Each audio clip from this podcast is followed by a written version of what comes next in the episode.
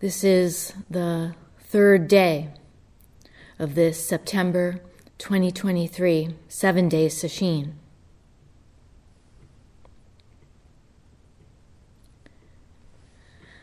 Previously, we explored a couple of Chan masters from the Song Dynasty, which was a major period in the development of Zen as we practice it today. Today, we're going to shift to the writings of a 20th century American Zen teacher. Charlotte Joko Beck.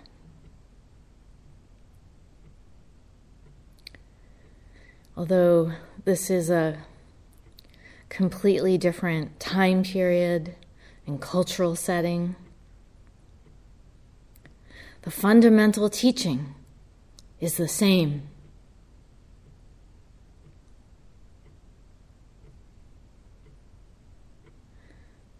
Actually, perhaps what's what's different today is that there's greater attention given to lay or householder practice.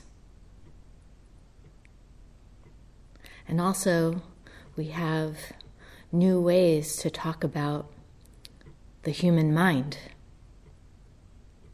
and how it functions. The field of psychology as an area of study didn't begin until the 1850s in Europe. It's a modern invention. And it transformed the way we talk about the mind.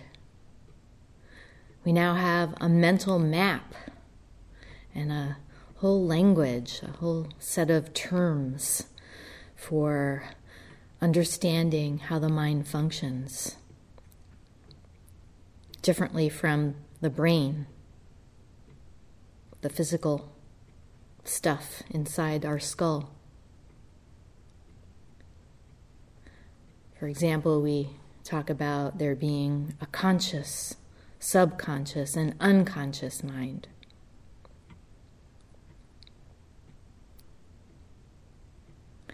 whereas the brain is physical. You can see it, you can poke at it and dissect it, store it away in a jar. But the mind is invisible. Where is it? What is it?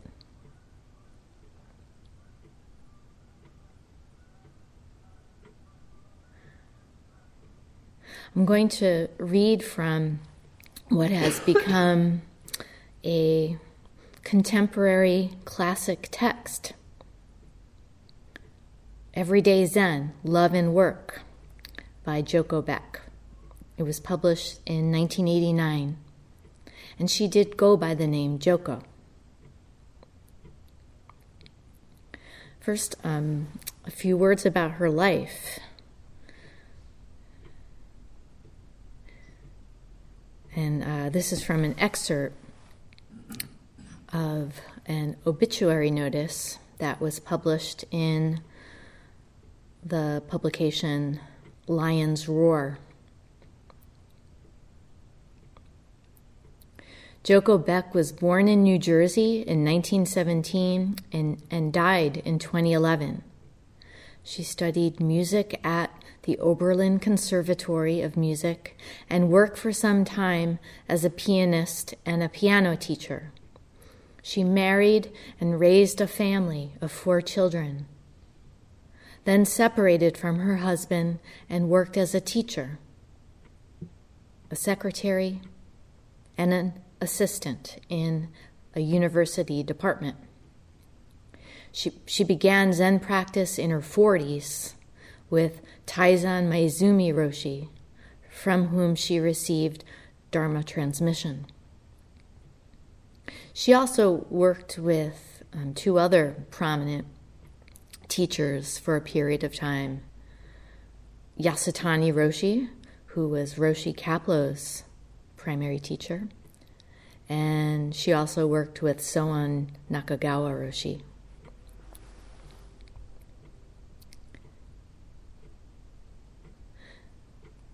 And then this uh, obit continues.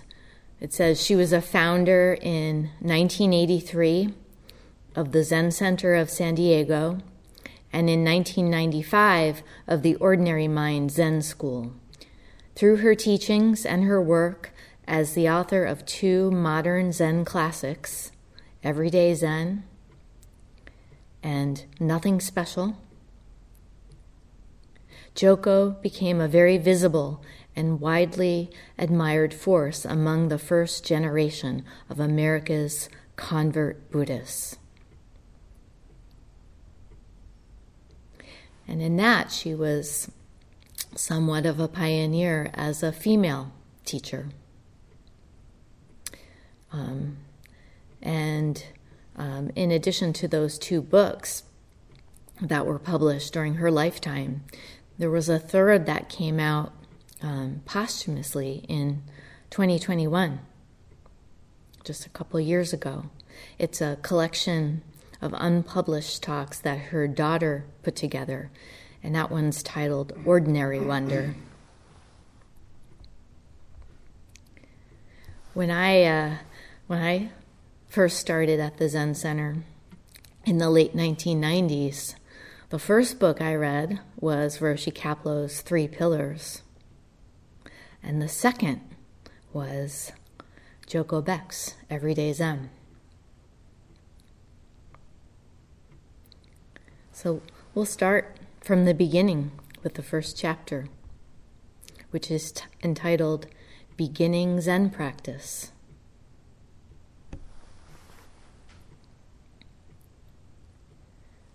She says, My dog doesn't worry about the meaning of life. She may worry if she doesn't get her breakfast, but she doesn't sit around worrying about whether she will get fulfilled or liberated or enlightened. As long as she gets some food and a little affection, her life is fine. But we human beings are not like dogs. We have self centered minds which get us into plenty of trouble. If we do not come to understand the error in the way we think, our self awareness, which is our greatest blessing, is also our downfall.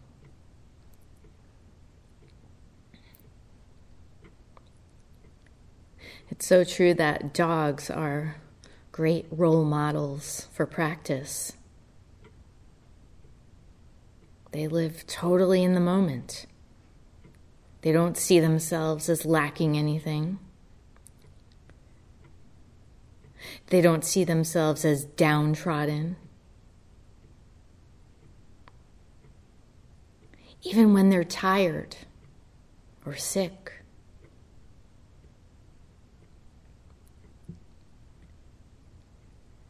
They don't ruminate about the past. They don't plan the future. Although they do seem to have an internal clock of some kind when they know when it's treat time.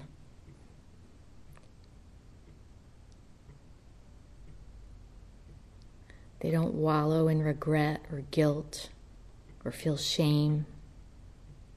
They don't hold grudges.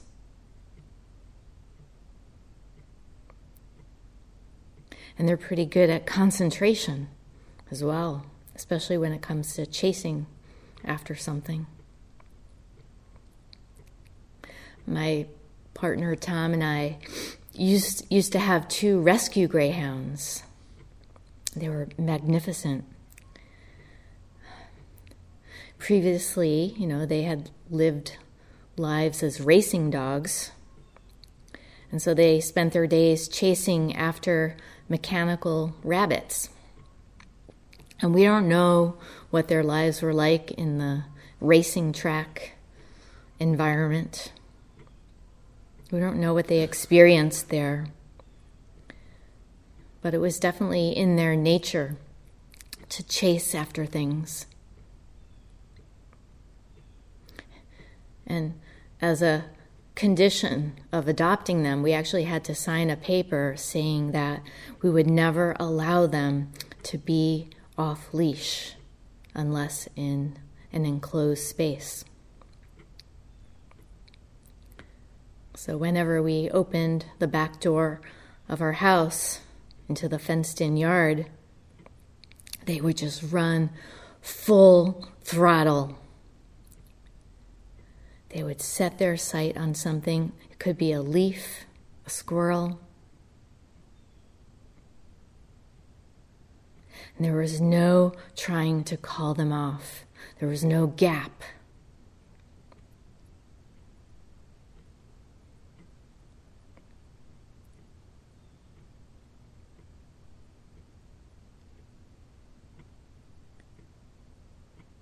And for the cat people out there, um, you know, we can say some similar things about cats.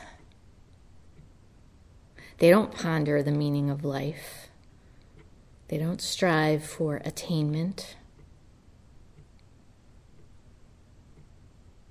They're present completely and no mindedly. They lick their butts, they don't care what others think. They don't compare themselves to others. They sleep much of the day. They don't have to prove anything.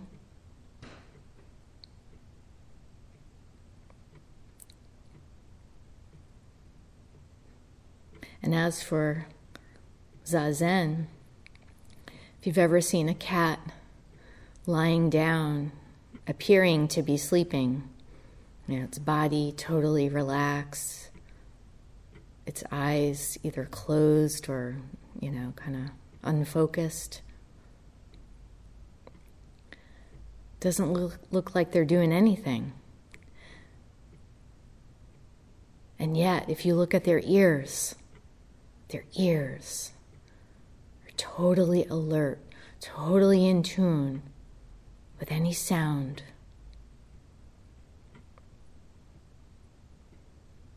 This combination of being relaxed and attentive is what we're working on in doing this practice, moment by moment.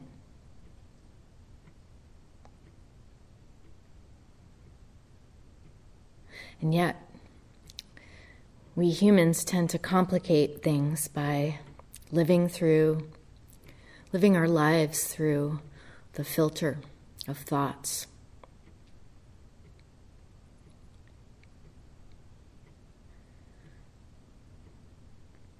All right, back to Joko.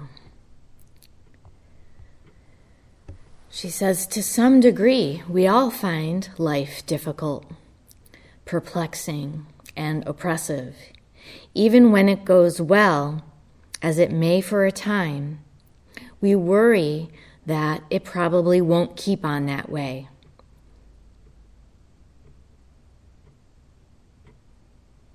We might, might have that worry during sesshin. Around goes well. Will I be able to sustain it? Depending on our personal history, we arrive at adulthood with very mixed feelings about this life.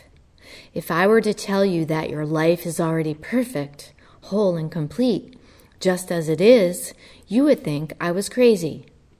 Nobody believes their life is perfect. And yet, there is something within each of us that basically knows we are boundless, limitless, we are caught in the contradiction of finding life a rather perplexing puzzle, which causes us a lot of misery. And at the same time, being dimly aware of the boundless, limitless nature of life. So we begin looking for an answer to the puzzle.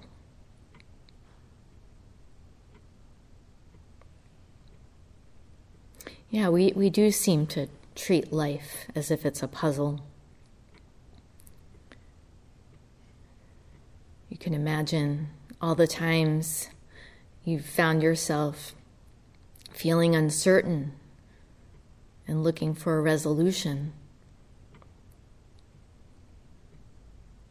Should I get a new job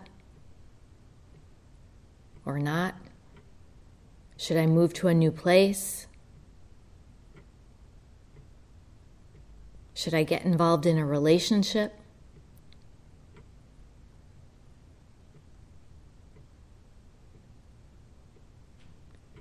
Should I join the Zen Center's training program? Should I leave it? On and on. We rack our brains over these kinds of questions and think that once we got it all figured out, once we put the pieces of the puzzle together, then we'll find happiness.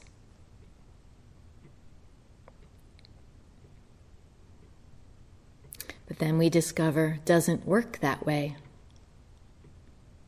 Sure, you know, some change in routine or lifestyle can be worthwhile and even necessary, um, depending on the circumstances. But if we think that's what's going to bring us lasting happiness, that's delusion.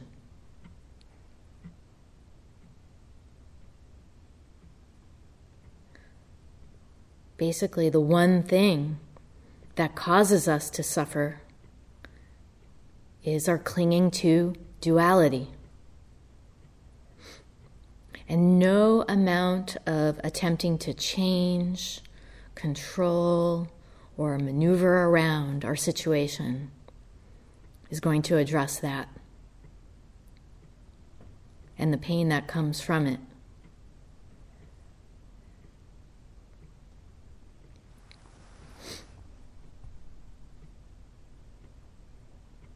Joko says the first way of looking is to seek a solution outside ourselves.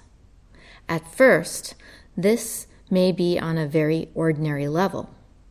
There are many people in the world who feel that if only they had a bigger car, a nicer house, better vacations, a more understanding boss, or a more interesting partner, then their life would work. We all go through that. Slowly, we wear out most of our if onlys. If I only had this or that, then my life would work. Not one of us isn't, to some degree, still wearing out our if onlys.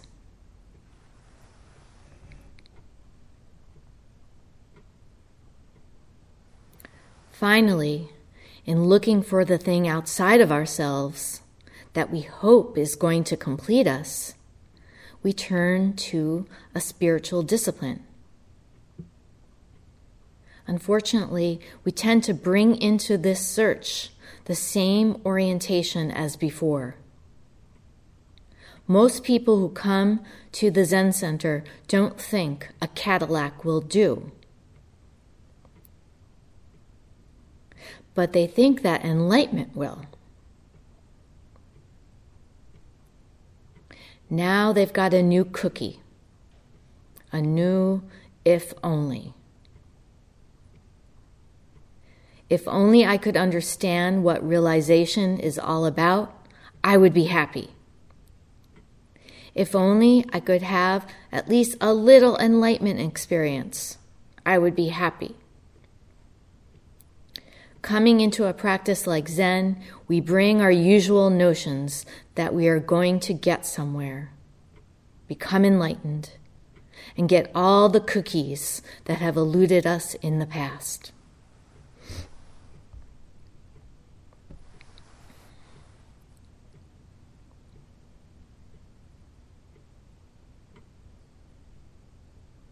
We all want that cookie. It's why we come to Sesshin over and over. Who wouldn't want to be enlightened? It's not, it's not necessary to judge ourselves for having that aspiration, you know, for, for committing ourselves to uprooting delusion. That's not a problem.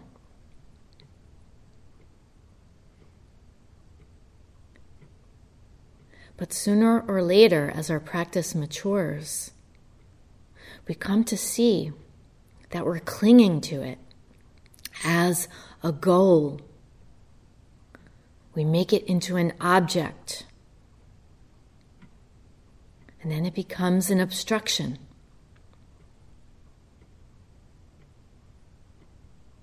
And on top of treating it as a goal, as an end result, we, we might even set a timetable.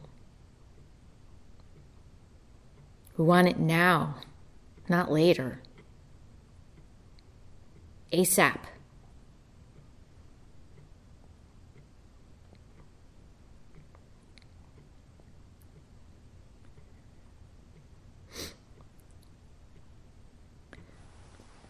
Joko says, Our whole life consists of this little subject looking outside itself for an object. But if you take something that is limited, like body and mind, and look for something outside it, that something becomes an object and must be limited too.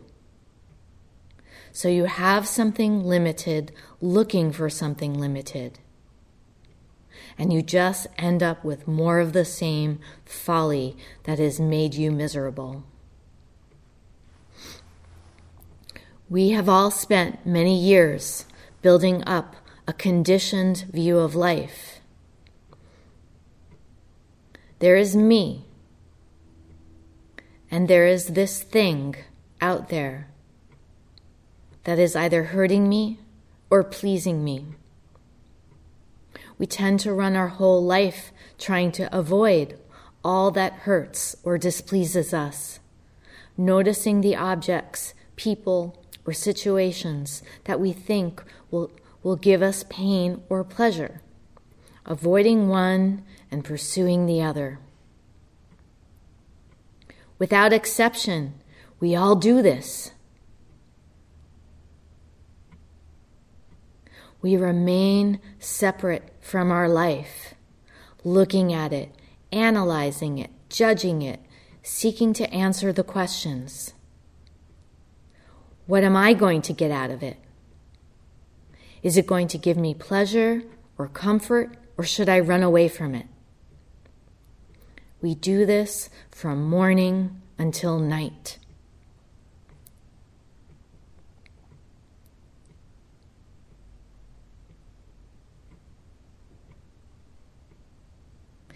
Does feel like a unending cycle, doesn't it? This uh, seeking out of vain pursuits. In psychology, it's called hedonic adaptation.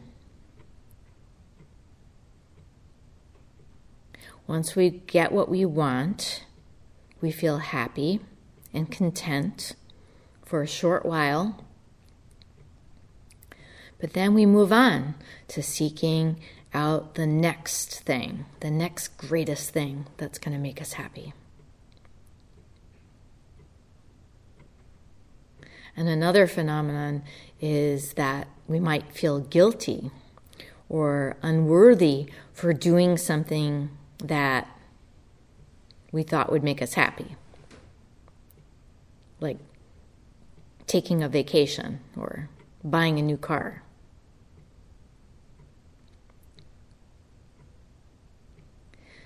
So we're, we're unhappy if we don't get what we, wa- what we want, but we're also unhappy when we do get what we, what we want. Where does that leave us?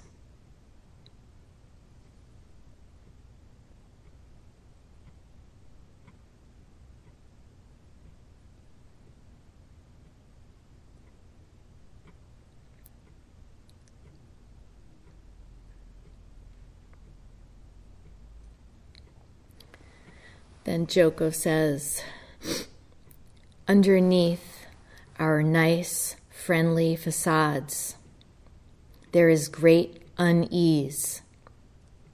If I were to scratch below the surface of anyone, I would find fear, pain, and anxiety running amuck. We all have ways to cover them up. We overeat, overdrink, overwork. We watch too much television. We are always doing something to cover up our basic existential anxiety. Some people live that way until the day they die.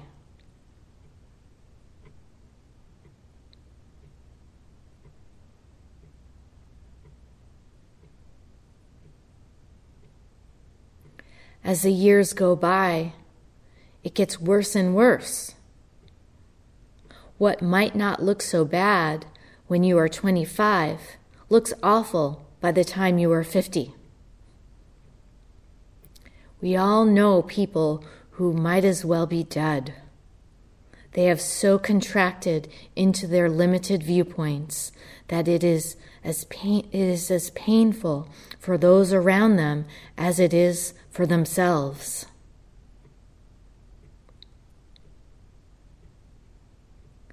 The flexibility and joy and flow of life are gone.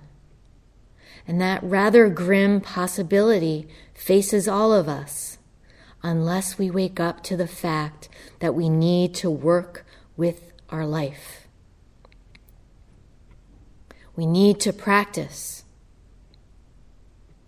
We have to see through the mirage that there is an I separate from that. Our practice is to close the gap. Only in that instant, when we and the object become one, can we see what our life is.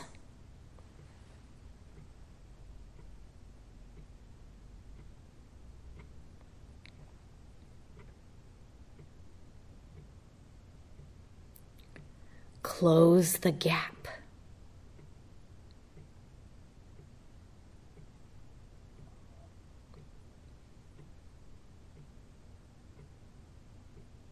That's what we're doing each time we make that choice to return to our practice.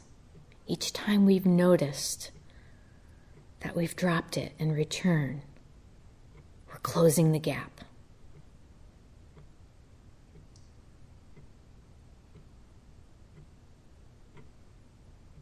To close the gap is to become intimate with it. And it's the intimacy of not knowing.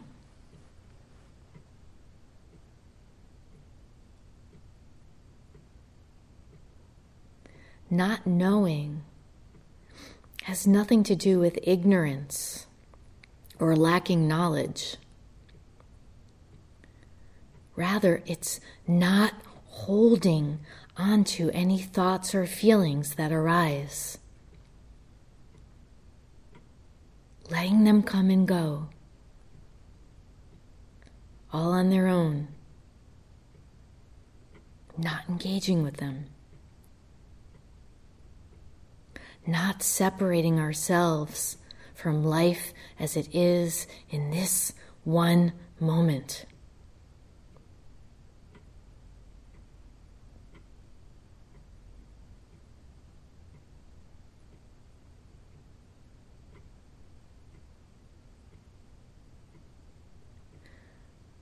Off, off the mat or uh, off our seat, we can experience that intimacy with our practice in so many ways.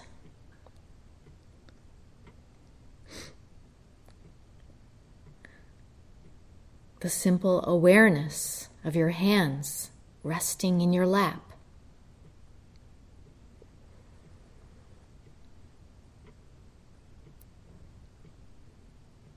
The awareness of your foot making contact with the floor as you get off the tan.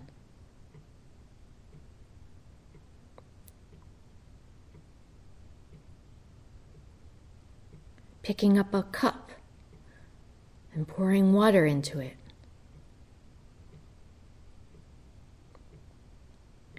Each and every second is an opportunity to merge with our practice.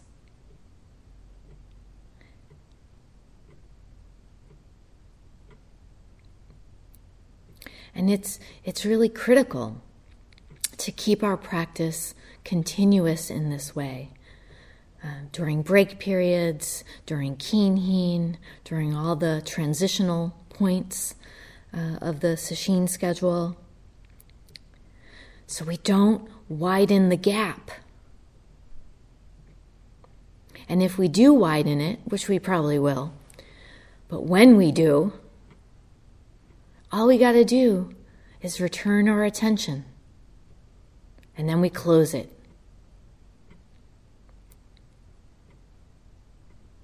One instant is all it takes to close the gap.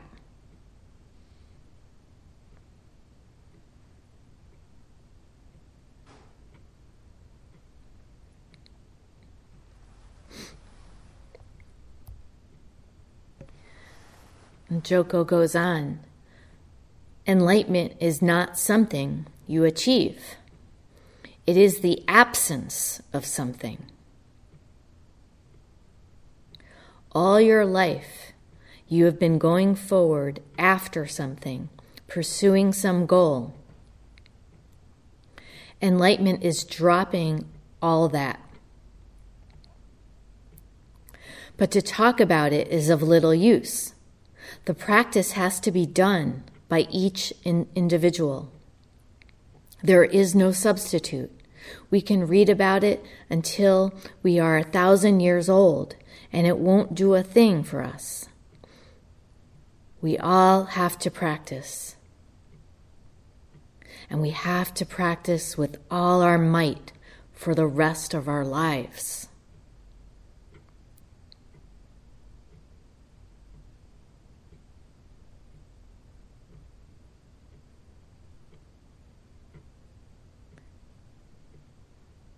We all have to do this work ourselves because there's no substitute for direct experience.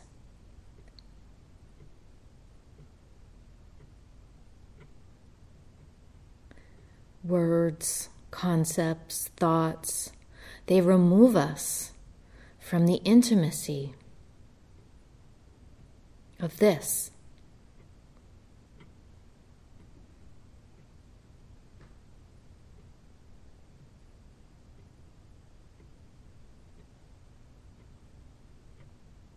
The intimacy of not knowing.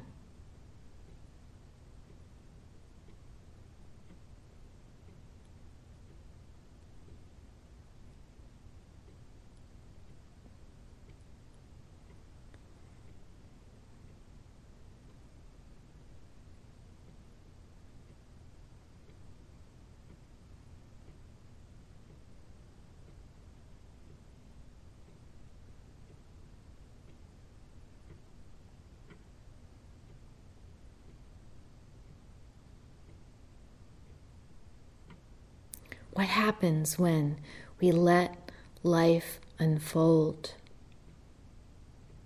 moment by moment? Meeting it, uniting with it right there.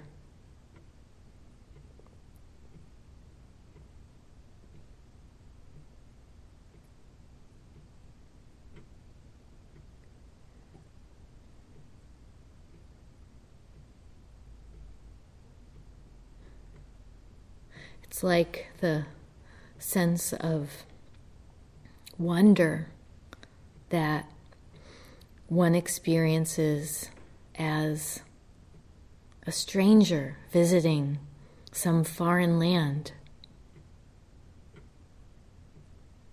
You don't know the landscape. You don't know the language, the customs. You don't know anything. You're seeing everything for the first time.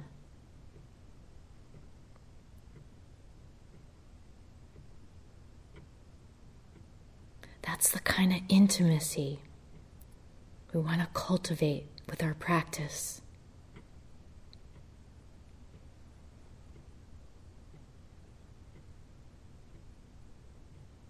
And it's not it's not a one-shot deal. As much as we'd like it to be.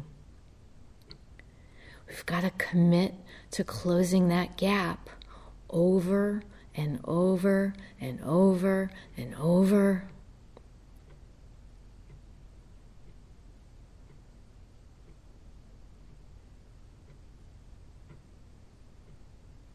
That's the hard part of practice. That effort, giving to it over and over.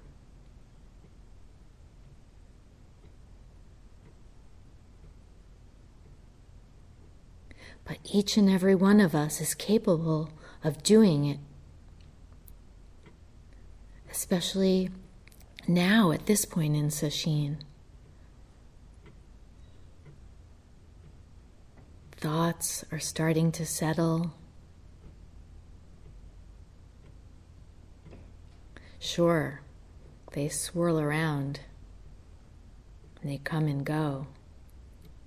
At times, it might feel like you're overwhelmed by them, but that's just on the surface. Underneath that is bright clarity.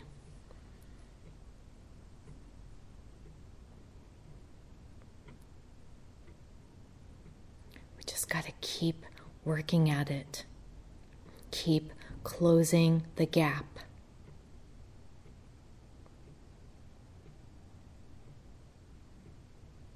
not to get anywhere.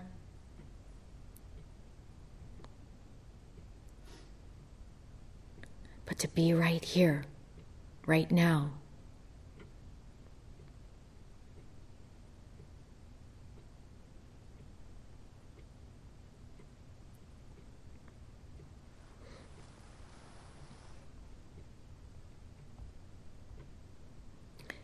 Next, Joko says, What we really want is a natural life.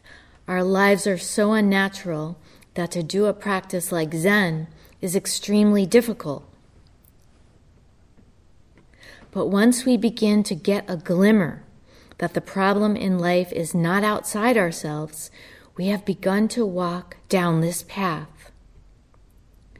Once that awakening starts, once we begin to see that life can be more open and joyful, than we had ever thought possible, we want to practice.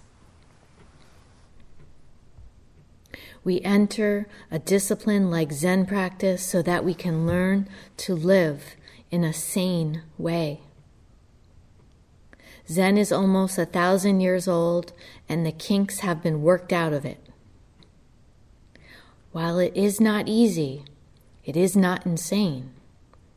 It is down to earth and very practical. It is about our daily life. It is about working better in the office, raising our kids better, and having better relationships. Having a more sane and satisfying life must come out of a sane, balanced practice. What we want to do is to find some way of working with the basic insanity that exists because of our blindness.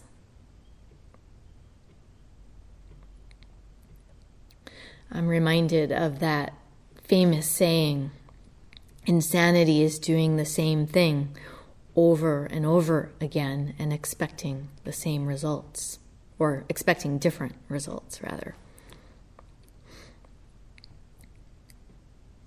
It's amazing how much time we can spend on autopilot doing the same thing over and over same patterns. It's so painful. But we do need to notice those habit patterns, be aware of them.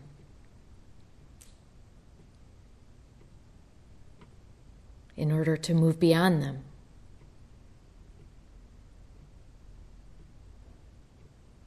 And Sesshin presents the opportunity to do just that, to break the patterns, to disrupt our default mode, whatever form that takes.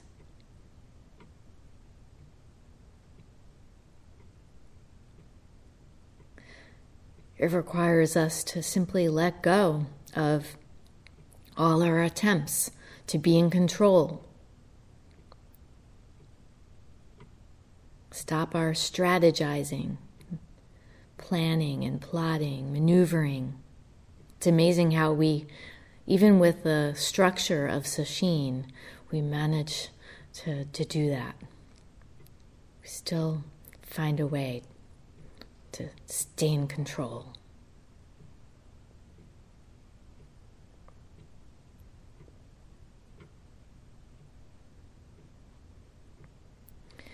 Then she says, It takes courage to sit well. Zen is not a discipline for everyone. We have to be willing to do something that is not easy. If we, if we do it with patience and perseverance, with the guidance of a good teacher, then gradually our life settles down, becomes more balanced our emotions are not quite as do- domineering. As we sit, we find that the primary thing we must work with is our busy, chaotic mind. We are all caught up in a frantic thinking, and the problem in practice is to begin to bring that thinking into clarity and balance. When the mind becomes clear and balanced and is no longer caught by objects, there can be an opening. And for a second, we can realize who we really are. But sitting is not something that we do for a year or two with the idea of mastering it. Sitting is something we do for a lifetime there's no end to the opening up that is possible for a human being. Eventually, we see that we are the limitless, boundless ground of the universe. Our job for the rest of our life is to open up into that immensity and to express it.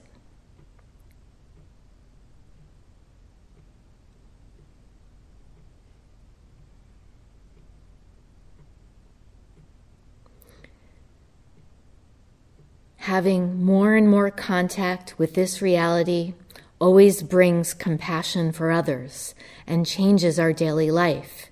We live differently, work differently, relate to people differently. Zen is a lifelong practice. It isn't just sitting on a cushion for 30 to 40 minutes a day or 10 or more hours a day, as we were doing in Sesshin. Our whole life becomes practice 24 hours a day. So that's, that's the long view of practice. It's our life. but there's also a short view. And that's the immediacy, the intimacy of this one moment.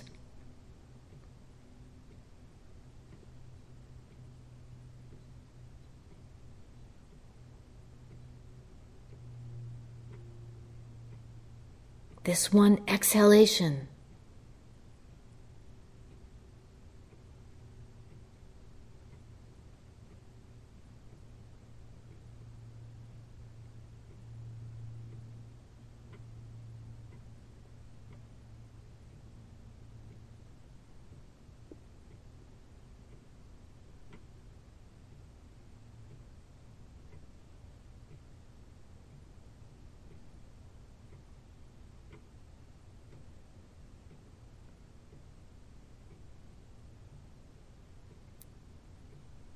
We'll stop here and recite the four vows.